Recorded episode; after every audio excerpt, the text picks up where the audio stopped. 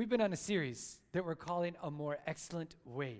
Uh, what we've been doing is we've been looking at our lives and, and every area of our lives and just asking, you know, God, every area, whether it be your career, whether it be your hobby, whether it be your family life, relationships, every area, just asking ourselves, is there a more excellent way for us? Is it, does God have a more excellent way? Am I doing, you know, some things we're, go- we're doing, we're doing okay in, some things we're going, we're not so good, some things we're really kicking, right? We're, we're firing on all cylinders, and that's good. But is there, the, the question I'm inviting all of us into is to ask ourselves the question, is there a more excellent way? Could what we be doing have even a more profound effect does God have a more a different way that w- of what we're doing that is even bigger and and and better and and and with God breathing on it it just supersizes what we're doing that's that's the question that I've been encouraging all of us in the past 3 weeks to look at and see in our lives is there a more excellent way because a lot of times in our culture what we do is we, we think that we can compartmentalize our lives. We say, okay, well, in, in, in my, I'm doing pretty good in my health, right?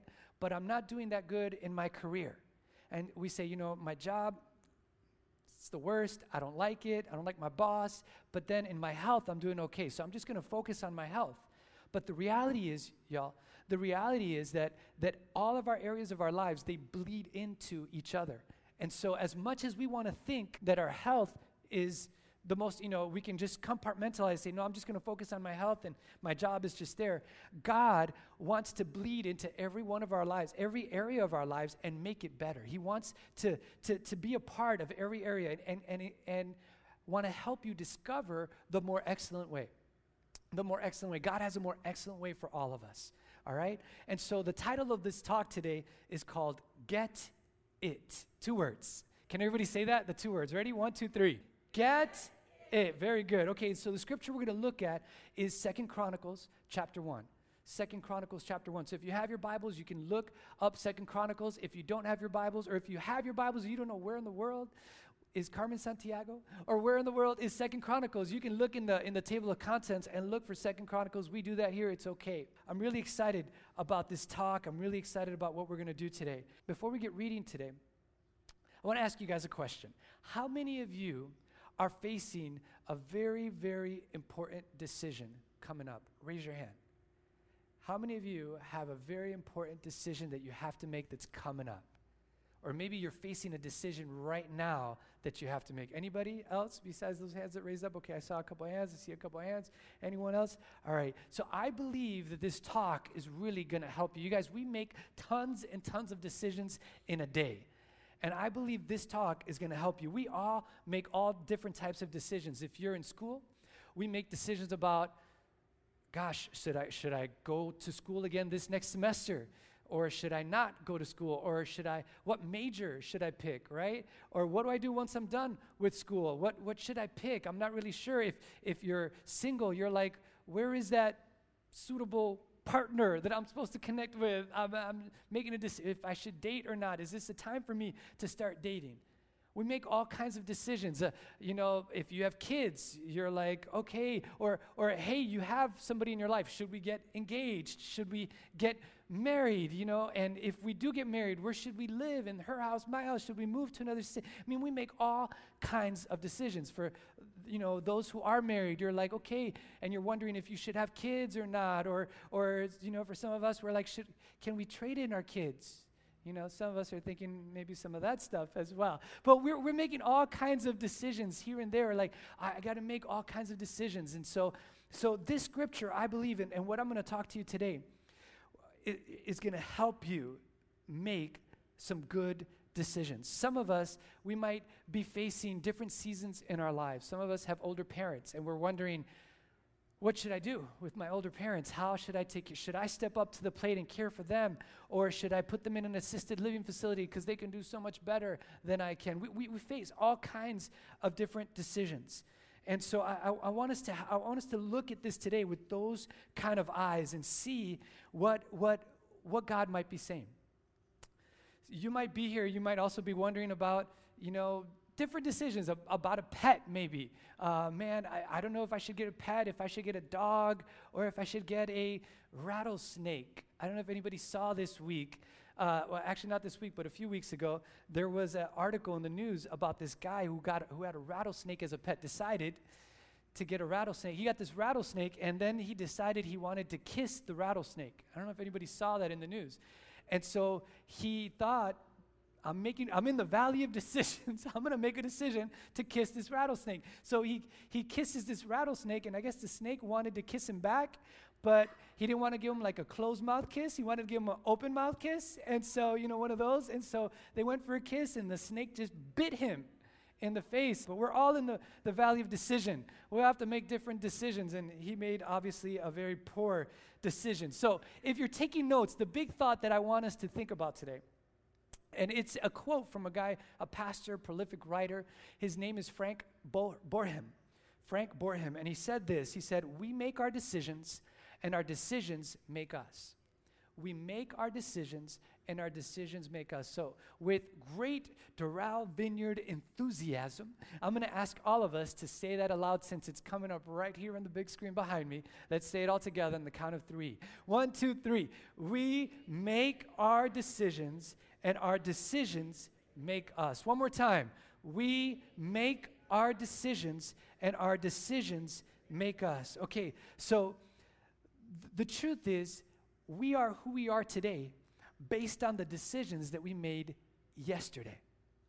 We are who we will be tomorrow based on the decisions that we make today. We are who we are, right? Based on the decisions we've made from the past. And so we are, we are, we make our decisions and our decisions make us.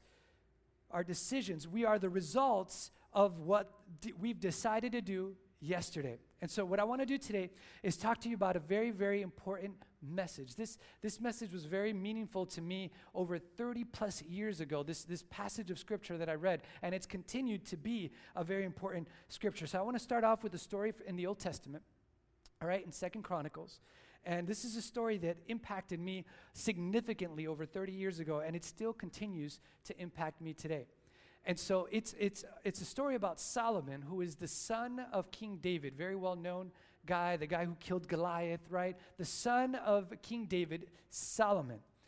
Solomon, he was made king after David, and most in traditions, when you become a king, what was very traditional to do was to kill, sacrifice uh, an animal.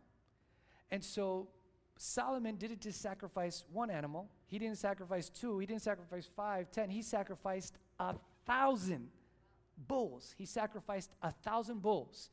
He went above and beyond what was traditionally, you know, the, the norm. He sacrificed it. Now, we don't know if this is the reason why or if it was just because God wanted to, but God appeared to, to Solomon and spoke to him. He spoke to Solomon that night, all right? And he asked Solomon, he said, Solomon, what can I do for you? What can I do for you? What do you want? Whatever you want. Now, if you're my kids and you were asked that question, my kids would probably say, Can I have more wishes? But what would you ask for? If, if God came to you and, he and He said to you, You could have whatever you want, what would you ask for? Some people say, Well, you know, show me the money, God. I know some people that would say, I want more money. Give me more money. Show me the money. I want the money. What would you ask for? You know, there might be someone that you're saying, you know, I, I, I want a nice car. I want a better house, God. Give me a, a better house. God, uh, what I want is, um, you know, I, I, I'm sick. I want to be healed. I, I don't want to have this sickness anymore. Maybe you know someone that has cancer. You're like, what I want, God, is I want you to heal them from cancer. Or maybe, you know, you, I don't know, you're just, uh, whatever. Think of something. What do you want? God comes to Solomon and he asks him, What do you want? Ask me for whatever you want. Ask me for whatever you want. And so Solomon comes here and he, he asks God, and here we are. We're going to read the scripture here in, in, in uh, Second Chronicles. And it says here, Give me wisdom and knowledge that I may lead these people. For who is able to govern this great people of yours? give me wisdom and knowledge to lead. The, now, I'm telling you, there's different people ask for different things. You know, if, if you're, you know, single, you might say, God, I want to get married. If you're, you know, a single woman and you're like looking, you're like, God, I want a godly, hot man who can cook and pray. Can I hear somebody say yes? No single women in the house want a godly, hot man who can cook and pray. Okay, I got one to say. He can cook and pray. And why don't you just throw in there that he has money as well, right? Yeah, God, if I could have anything I want, I want a, I want a godly, hot man who can cook and pray and clean. Can somebody say yes? All right. Now we're asking for stuff, right? If you could have anything in the world that you want, this is what Solomon asked for. He asked for wisdom and knowledge. Wisdom and knowledge. Can everybody say wisdom and knowledge? Could have asked for anything, but what he asked for was for wisdom and knowledge. He could have asked for money, could have asked for power, he could have asked for fame, but what he asked for was for wisdom and knowledge. And so God says, Well, since you asked for wisdom and for knowledge, you didn't ask for me to wipe out all your enemies. You didn't ask for me to, to give you power. You asked me for wisdom. I'm not, I'm, I'm not only going to give you wisdom and knowledge, I'm going to give you all these other things as well. And so Solomon, he went on to write, and he wrote a bunch about wisdom, and he wrote a bunch about knowledge, and he keeps writing. He's like, OMG, the best thing I ever could have asked for from God was wisdom and knowledge because I'm telling you, this is the best life that I could live is having wisdom and knowledge in my life. Having so he writes about wisdom, writes about wisdom over and over again. And I remember when I was, you know, 30 plus years ago, I remember my dad and I, we would talk a lot about wisdom and knowledge. And one book that my dad read um, that he would talk to me about was called Maximized Manhood by Edwin Lewis Cole. Back in the day, I have it up in my library upstairs. I still have it. And I, I remember picking it up and reading through it, and I loved rereading. He would talk to me about wisdom and knowledge, and I remember reading through it, and I loved reading through it because in that book, my dad would write on the margins and he would underline stuff. So to me, the fun part was reading this book, which was, by the way, um, very, it's about this big, and it's not very 30 some pages it's not very thick. So when i picked that book i was like i can do this i can read this book. And so it was it was you know um, stuff on the margin underlined stuff and i loved reading through that stuff and seeing the insights that my dad had as he read through this book. One of the things that stuck out to me that was underlined by my dad was a story in this book by a guy named well by the author talking about uh, a very famous evangelist probably the greatest evangelist in our era is billy graham and he talked about how Billy Graham wanted wisdom so bad that he took the wisest book in the Bible, Proverbs, the book of Proverbs, and he read it every single day. There's 31 chapters in the book, and he would read one chapter a day. So, like a whole month has 30, 31 days roughly, right? More or less. So, he would read a chapter every single day. And I remember that stuck out to me. And so, I decided I'm going to start doing that. I'm going to start reading the book of Proverbs every day, one chapter a day. It's one for the rest of the month. So I started doing that on top of my regular reading. Whatever I would normally read in the morning, my Bible, my devotion, whatever, I would read this on top of that and start looking at that. And slowly but surely, you know what God started doing? God started giving me opportunities to lead. 30 plus years ago, all of a sudden, God put me in a position where I was leading other people my age. Shortly after that, not even a year later, I'm leading people one or two years older than me then five years older than me. Then, as years pass, 10 years older. Then 15 years older than me. Then 20 years, and here I am as I'm growing up and reading for, the, for seven years in a row. I read the book of Proverbs, one chapter a day for a month, one chapter a day. And, and I just saw how God kept putting me and promoting me in positions of leadership and giving me responsibilities that other I, I would look around and be like and, and i remember feeling intimidated and feeling like how you know i'm so young i'm not really sure these people are older than me and they're listening to me. I don't understand why but they're listening to me. And and and and, and i keep you know getting these opportunities to lead others and continue to lead others. And and i would wonder about it but what i did was i was sometimes i felt intimidated and what i would do is i would just grab a hold of the scripture of proverbs and just oh, man i hope this thing speaks to me because i i need it and you know solomon he he knew it was the key. He knew it was the key. He kept saying, he kept talking about wisdom, and he says, Man, you can't get enough of wisdom. Wisdom is amazing. Just keep reading and getting wisdom. And so here's the deal what I want you to understand, especially those who are younger, uh, this is so incredibly valuable. I can't even put it into words how valuable it is. You ask people my age or older, and we look back at our lives, and we look back and we say, Man, I wish I would have done it differently 15 years ago. I wish if I could only go back in time and see, you know, 10 years ago, 20 years ago, if I could only change the way things, the way they played out.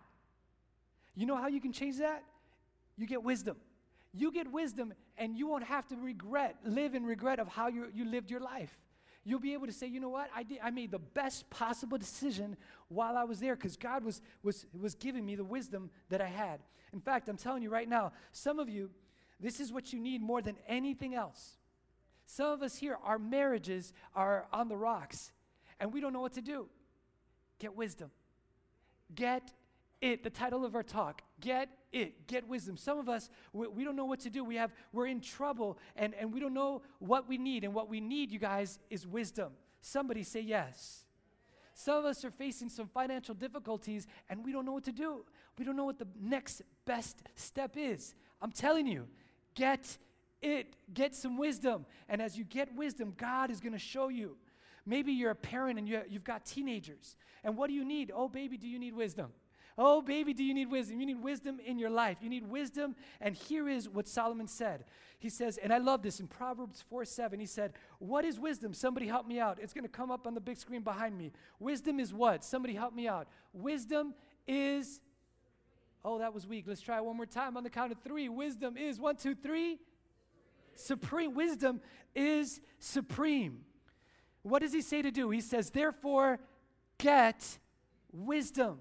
Though it cost all you have, get understanding. Wisdom is supreme. Wisdom is supreme. You want to glorify God? You want to make a difference in this world? You want to make an impact in the people around you? Yo, I'm telling you, get wisdom. And what I love about this is what is he saying? He's saying, he's saying, he's saying, guess what? You can get it's not reserved for just a special group of people. It's you, anybody who wants wisdom can get it. If you want it today, you can achieve it. You can get it. You can get it. It's for you. I have no favorites. It's attainable. You can have it. And here's the deal no matter what it costs you, go for it. Go get it no matter what it costs you, it is the greatest commodity that we could ever have. What this world pursues is not what we should be pursuing. And so the only way to know the difference is if we get wisdom. Solomon, he talks about wisdom is more precious than gold. He says to pursue understanding rather than silver. Get it, though it costs everything you have, go get you some wisdom. Though it costs you all the money, all the time, it will transform your life. If you can just watch Solomon, all through his teaching, he contrasts between the foolish people and the wise people. You read through the book of Proverbs, through his other writings, in, in Song of Songs, you, you, you read about what foolish people do and what wise people says. And over and over again, he's saying, don't be acting a fool. I'm trying to tell you, don't be active, be wise because here's the problem. And you've got to admit this. Foolish people, they don't even know they're being foolish. Most of the time, people around them are going, This fool has no idea. And they're just la ha ha, totally oblivious to what they're doing and the decisions that they're making. Like the guy on the rattlesnake. I'm gonna kiss a rattlesnake. Come on. Really? You're gonna kiss a rattlesnake? Think about that. You know, a fool. Just like those of you my age, if you grew up in the 80s, I'm a child of the 80s, and if you grew up in, in the 80s, I remember we thought we were so cool. I remember the women would have the hair like all the way up to here, right? The hairspray. We would call it la ola, right? It was just all the way up here, the wave. And everybody, and I remember the guys with the parachute pants. We'd wear, I would wear these parachute pants. And then you know what I would do is I would, I would uh, bobby pin the bottom of my pants so that way it would look tapered like that. And I looked foolish. I was walking around with these parachute pants and tapered at the bottom with my bobby pin. You know? And, and I would look foolish. I remember those, those, those days when I would do that because I, I wanted, I thought it was cool. It was the wisdom of the world. I thought it was cool to, to bobby pin my jeans at the bottom. But it just, it, it, it made me look foolish. Now, I need you guys all to participate with me. How many of you often act before you think? Raise your hand. All right. I got some people that instantly raised their hand when I said it. Pastor Abdi said, raise your hand, I'm going to raise my hand. I love it. Act before you think. Yes. Just, you did that. How about this? How many of you, and it might be a little bit embarrassing to admit this, but almost everybody I know does this, you spend much more than you have? Raise your hand. How many of you? I got a few honest folks here raising their hand. They spend much more than they have. All right. The rest of you, you're sitting in church. Some of you are lying, liar, liar, pants on fire. You're spending way much more than you have, all right? You know, how many of you occasionally you hurt someone you love? Raise your hand. All right, I got, I got some honest, okay, so now, now, now you're raising your hands. That's good. All right. How many of you, you're like me, you often, you're often full of pride and you don't want to ask for help? How many of you are, are, are reluctant to ask for help, even though you know you should? All right, I got a couple hands. All right, good. And you know what the Bible says we are? Fool, foolish. It says we're foolish. And so the Bible says, don't be foolish, get wisdom. In fact, let me show you very directly. I, I, want you to see this, and maybe it will posture you to be ready to get some wisdom, all right? The, the first thing is that fools act before they think. Fools act before they think. Here's what the scripture says in Proverbs 13 16. It says, Wise people think before they act, fools don't. And they even brag about their foolishness. All right? They act before they think. I remember for me one time, I, growing up, I went with my mom shopping. And for my mom, going to the grocery store was actually therapy. In case you didn't know, you can actually go grocery store shopping therapy. You can actually get that. And so my mom would go, and it always seemed like a 45 minute affair no matter when we went. It was always this 45 minute session she needed in the grocery store. And so what I would do is when we would go into the grocery store is I would go to the reading section of the grocery store and just let her do her thing, and I would just read. And so I remember one time in our grocery store shopping therapy, we went, my mom went shopping and I went to the reading section. I read everything I wanted to read and I was like, all right, I'm done. I was here yesterday and I read everything already, so nothing new. So I went looking for her and I, I kept looking for her down the aisles and looking for her. And I finally found her down one of the middle aisles, which, by the way, most experts believe the middle aisles, when you're grocery shopping, stay away from the middle aisles. There's no nutrition there. But anyway, so I found her in a middle aisle and I walk up behind her and I just go and I give her a big old hug and I go to put my cheek on her cheek, and she turns around and she looks at me, and it wasn't my mom. And in my mind, I'm thinking, this is a K Pena moment. And I'm just apologizing profusely. I'm so sorry. I'm so sorry. She's looking at me like, What are you doing? And I, am so sorry. I am so sorry. I am so sorry. She had the same jacket, my similar jacket, similar hairdo. I thought it was her. And so I acted before I thought. And so the scripture teaches us don't do that, or you're going to be a fool. And I was a fool. The second thing is fools spend all they earn. They spend all they earn. Proverbs 21 20. It says, In the house of the wise are stores, stores of choice food and oil. What does a foolish man do? He does what, you guys? He devours or gulps theirs down.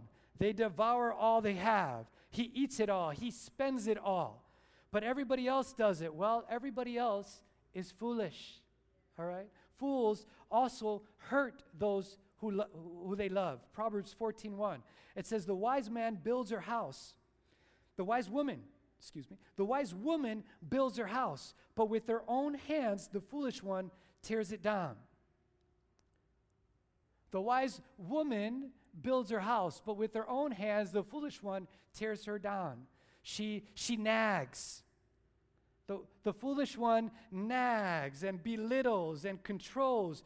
But what does, what does he do? Oh, he's domineering. He's always trying to, he's always angry. The foolish one tears and hurts those they love. Finally, fools think they know it all. Fools. Proverbs 12 15. Fools think their own way is right, but the wise listen to others. The wise listen to others. Scripture says this. Somebody help me out. Proverbs 4 7. One more time. Wisdom is, help me out. All right, wisdom is supreme. Therefore, get what? Wisdom, though it costs what? All you have, get understanding. You guys choose wisdom, get understanding. It is supreme. It is supreme. Though it costs you all you have, go get it. I'm telling you, and I pray to God that there is some of you wise enough to hear this and to pursue it and to seek it and to want it because, and I'll say it again, if you get wisdom, it can change the trajectory of your life. Over decades, you can impact more people for the glory of God if you make decisions not based on pros and cons, decisions not based on, on, on, on the wisdom of this world, which is foolishness to God, but based on the wisdom of the heart of God. Can somebody say yes? So I know what a lot of you are saying. You're saying, well, okay, I heard you. I heard you talk about foolish, foolish, foolish. So how do I get wise? Tell me about getting wisdom. I want to know how I can get wisdom. I'm so glad you asked. Let's talk about that. How do I get it? Well, the good news is the Bible is so clear, it is scary about how easy it is to get wisdom. It's so clear and direct. So there's three very direct verses that tell us incredibly clearly how to get wisdom. The first thing is before anything else, it starts with the fear of God the fear of God. We fear God. In fact, this is what Proverbs 9, verse 10 says. The fear of the Lord, what is it, you guys? The fear of the Lord is the beginning of wisdom. The fear of the Lord is the beginning of wisdom. Scripture says, and knowledge of the Holy One is understanding. The fear of the Lord is the beginning of wisdom. Now, what does that mean? Am I supposed to be afraid? Oh my gosh, I'm supposed to be afraid of God. God is there. Oh my gosh, I'm supposed to be afraid of God. Is that what that means? No. In the Old Testament, it talks about a reverential type of, of having towards God. I think, and I believe in our culture today, we've treated God way too much common, way too common. We're like, oh yeah, the man upstairs, me and him are cool. You know, I got baptized when I was eight years old. We talk every now and then. We're good. Him and I, we're good. I believe in our culture, we've, we've played, we, we, too, we've made God too common. And the scripture says that the fear of the Lord, this reverential, man, in the Old Testament, God, God talks about him being a holy God. He's this holy God that I'm telling you, if God were here, we would be on our hands and our knees and saying, God, you are amazing. You are, um, I don't deserve to be in your presence because, God, you're here. You're amazing. In Isaiah, the book of Isaiah, whenever God would show up, Isaiah would be, I'm a man of unclean lips. He would say, Purify me, make me clean. And I think we've lost that in our culture today. We make God way too common. We're like, yeah, him and, me and God, we're, we're, we're cool. we we talk every now and then, you know, we're, we're, we're good to go. We're, we're good to God. But, but God is, is holy, and we need to understand that. We need to understand that God is a holy God. And here's the deal if God's presence was with, was with us today in its fullest form, I mean, we're talking the glory of God would fill this room. Here's the deal we would be on our faces before the Lord we would be on our faces before Him because He's so righteous. He's so powerful. He's so holy that all of a sudden you wouldn't give a rip about what anybody else thinks about what you're doing. You're like, no, this is all that matters. Suddenly, the decisions I make, there's an eternal weight on those decisions. And you start thinking, well, okay, how will this glorify God? Every decision that I make, how will this make his name known? How does this lead me to be more like his son Jesus? It starts with the fear of the Lord. I'm telling you, a bunch of fools all over this world. They don't know, they're not even smart enough to fear the God of this universe. You start to fear him, and all of a sudden, you make decisions that please him because the fear of the Lord is the beginning of wisdom. It starts with the fear of God. Can somebody say yes? All right. So the second scripture is this ask the second thing, and we'll read the scripture here in a second, is ask God. If you want wisdom, ask Him. And I love this. It, could, it couldn't be any more direct. In James chapter 1, verse 5, it says this If any of you lacks wisdom, you don't know what to do? Scripture says he should do what? He should ask God. How does God give wisdom? Our God is a God who gives what? Help me out generously to all without finding fault, and it will be given to him. So, do you need wisdom? What do you need to do? Help me out. Ask God. You say, God, give me wisdom. God, I'm not really sure what to do. I need your wisdom right now. Uh, the first week we talked about, the first week we talked about this more excellent way series that we kicked off. We talked about, I don't know if anybody, anybody remember? I'll just quiz you now. Anybody remember we talked about spending what? A day with God. We talked about how to spend a day with God.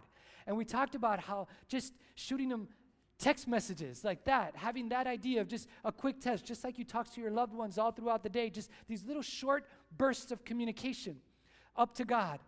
I do this constantly all the time before God. I'm always asking God for wisdom. I'm like, God, give me wisdom. I'm not really sure. I'm in a grocery store. God, who do you want me to talk to? God, who is it that's hurting here? How what kind of what should I say, God? I don't even know what to give me wisdom, God. I constantly am asking God for wisdom. And I encourage you. I, I don't even count the times because I'm uh, constantly asking God, God, give me wisdom. I need wisdom right now. I need wisdom in this decision. I'm not really sure which direction to go. God, give me wisdom. God, I feel like you want me to do this. Is this you? God, give me wisdom. I want to reach out and help somebody right now, but I'm not really sure if I'm supposed to. God, give me wisdom. You guys, constantly, I'm asking and I'm, I'm sending these little text messages up to God and I'm saying, God, I need your wisdom right now. I'm not really sure what to do. And so, this is number two is just ask God over and over again. Just ask Him. And I'm telling you, hearing His voice and all day long, God, what do you want me to do?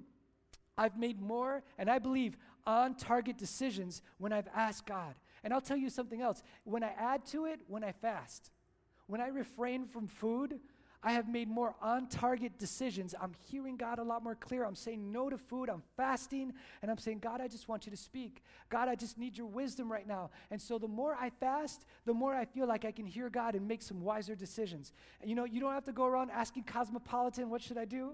Right? We don't have to ask other people, what should I do? We can ask the Lord, God, show me. I, I, have been praying, God, about this church, about this leadership, God, about the decisions we need to make. Show us. We need your wisdom. You fear God and you ask God, all right? And then you want wisdom. The third one is to hang out with wise people.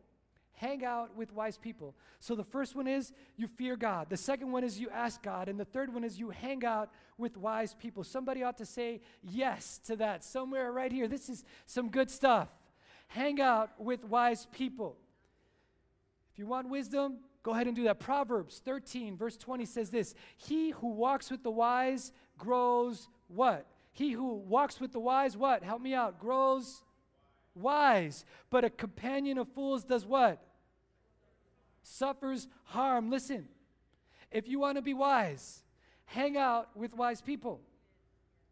You want to be an idiot? Hang out with fools. My mom used to tell me all the time in Spanish, dime con quien andas. Oh, you heard that before. Tell me who you walk with, and I will tell you who you are. You want to be wise? Hang out with wise people. Scripture says bad company corrupts what? Good character. Bad company corrupts good character. You run with a bunch of idiots and you're going to be an idiot. That's just what it that's just the way it is. I'm going to break it down to the scripture in a real easy way to understand, all right?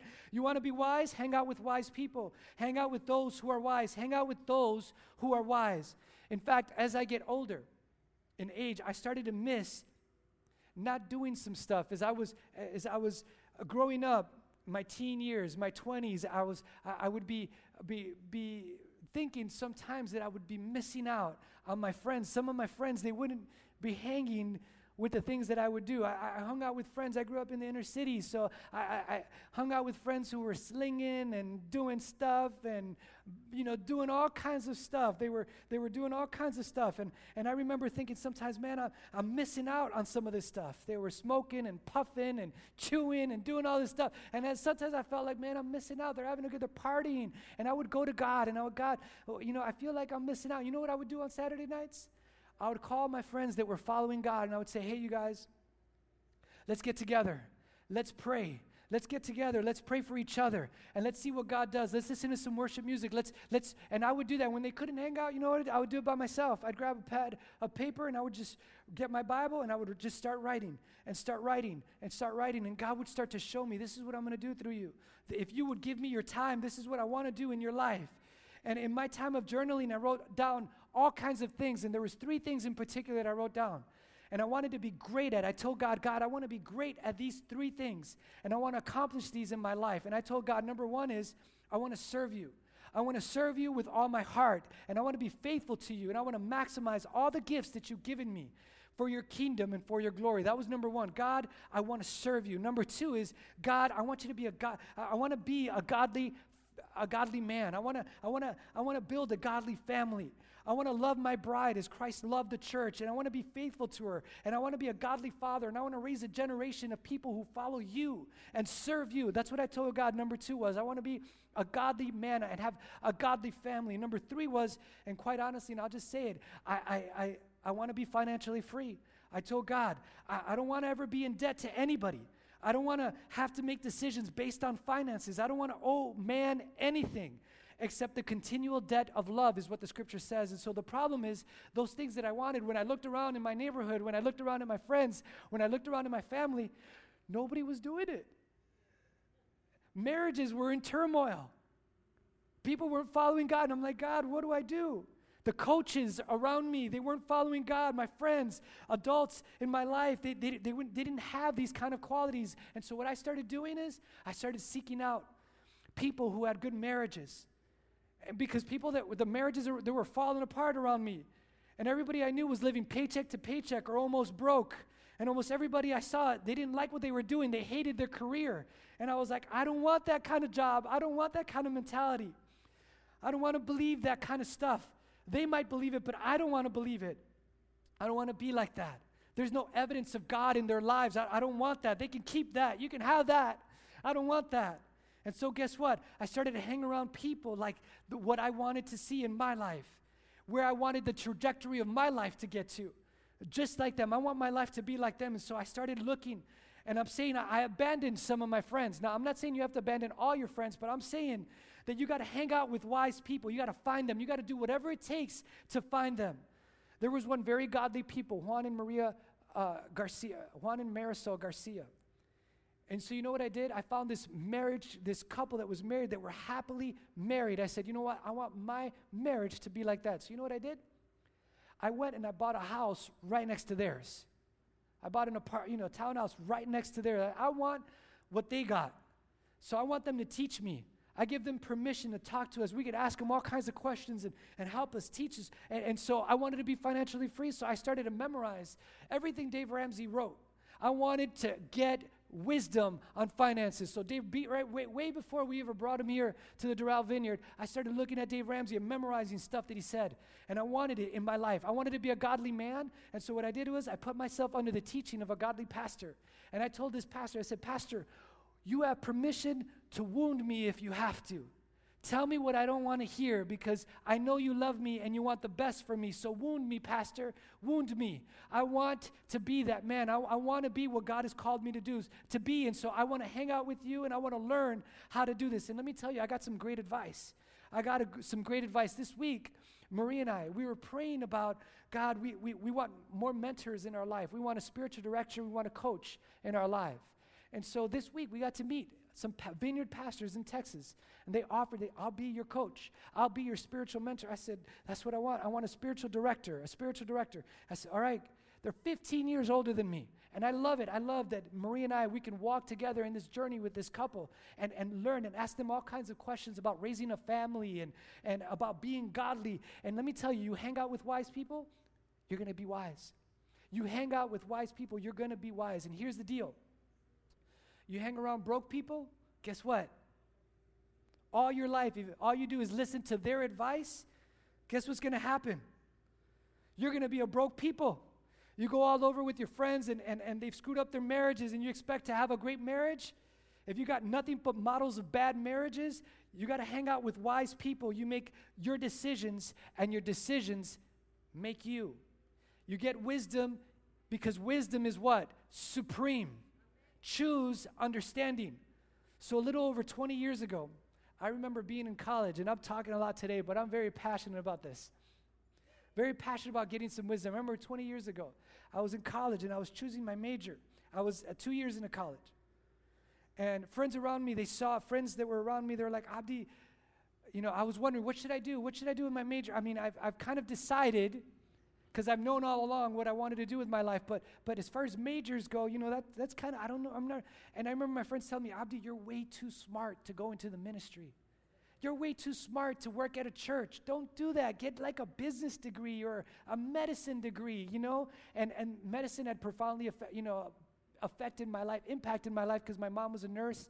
And so, you know, she would always bring these stories. And so, always in the back of my mind, medicine, medicine, medicine was in the back of my mind. And I, I, I, I still feel called that God has asked me to mix, mix faith and healing and medicine together. And uh, that's been a calling all of my life. And I, have been pursuing that, mixing all those together.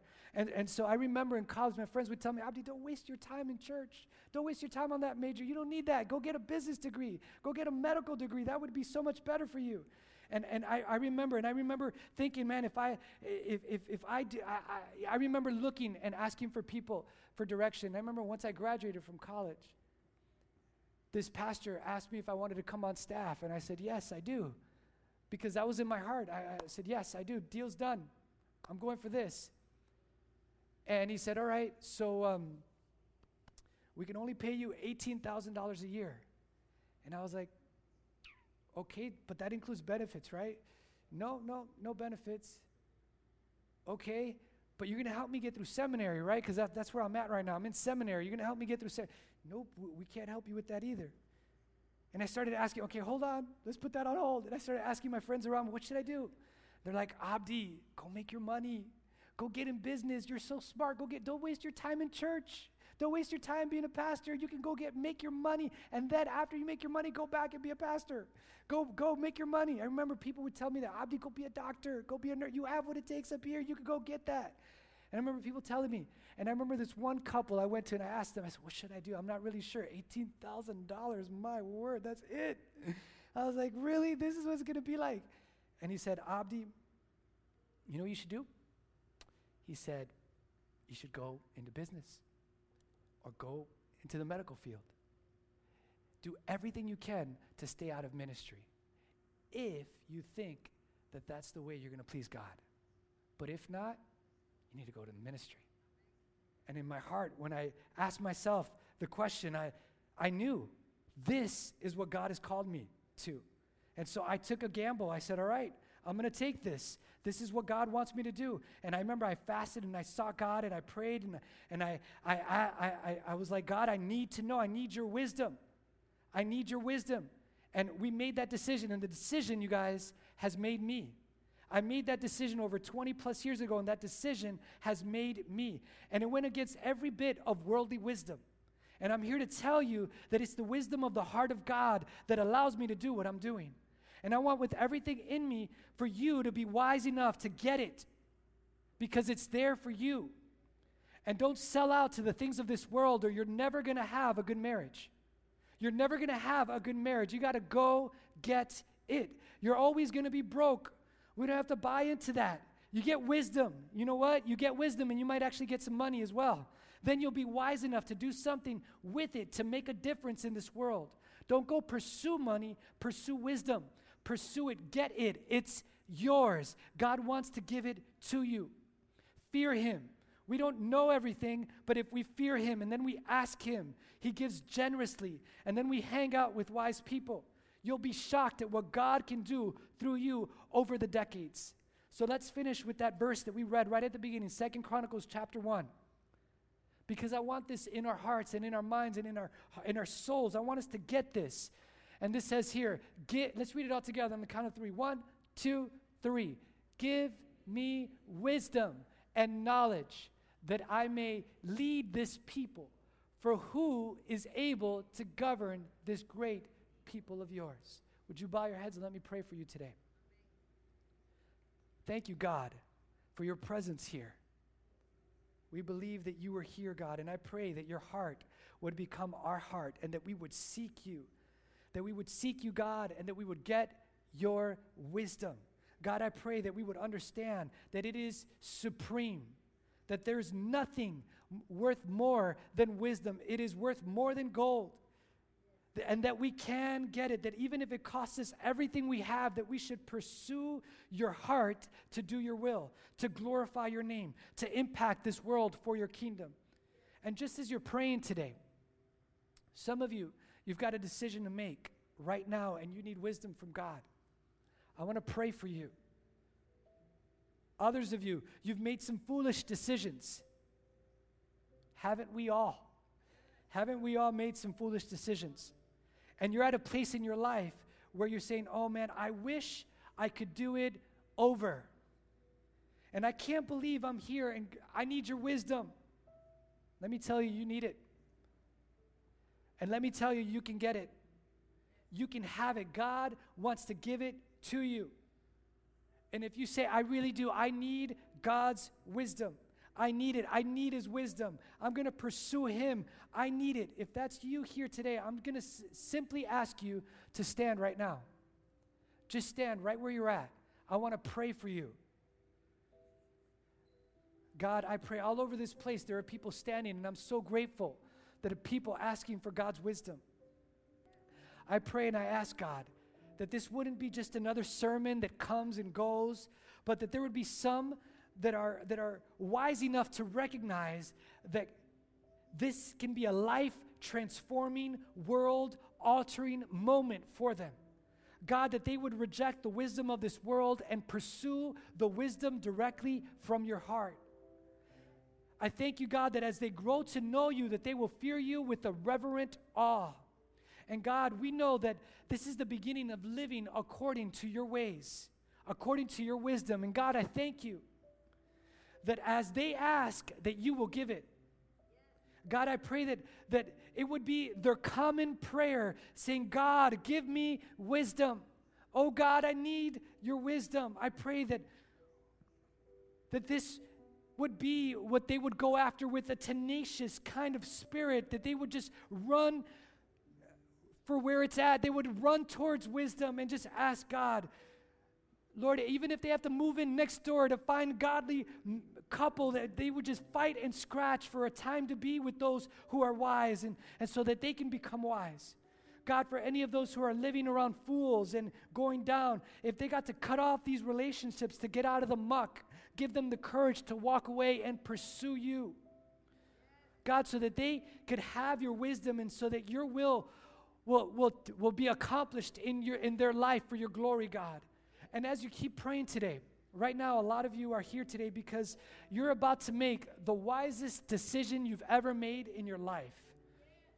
A fool thinks they know it all. A fool says in his heart, There is no God. A fool does life without God. And what you need more than anything else, because we're all foolish without God, is you need Jesus Christ. You need the embodiment. He is the embodiment of wisdom. He's the Word made flesh. He is the Son of God. He is the one who came to bring life and life more abundantly. He is the one who came to set the sinners free. The reason why we walk the broad road, the reason why we walk the straight toward destruction is because we are bent with our sin nature away from a holy God. But Jesus is the better sacrifice, He is the perfect sacrifice. In the Old Testament, it was very customary to sacrifice lambs, animals, but it was a temporary thing. Jesus is the Lamb of God who is eternal. He's eternal, and his sacrifice eternally covers all of our sins. He was without sin, and he shed his blood on the cross. And he was risen from the dead. And he did this so that anyone who calls on his name can be saved. There are those of you here today that there is a choice before you. You're in a fork in the road, and you choose one way, and you choose Christ, and you choose the other way, and you choose to walk away from him. One way, you're wise. The other way, you're a fool. And if you're here today and you say, you know what? I am a sinner. I do need a Savior. I do want to know Him. I want to serve Him. I need Him in my life. I need His power. I need His wisdom. I wholly and completely give myself to Jesus.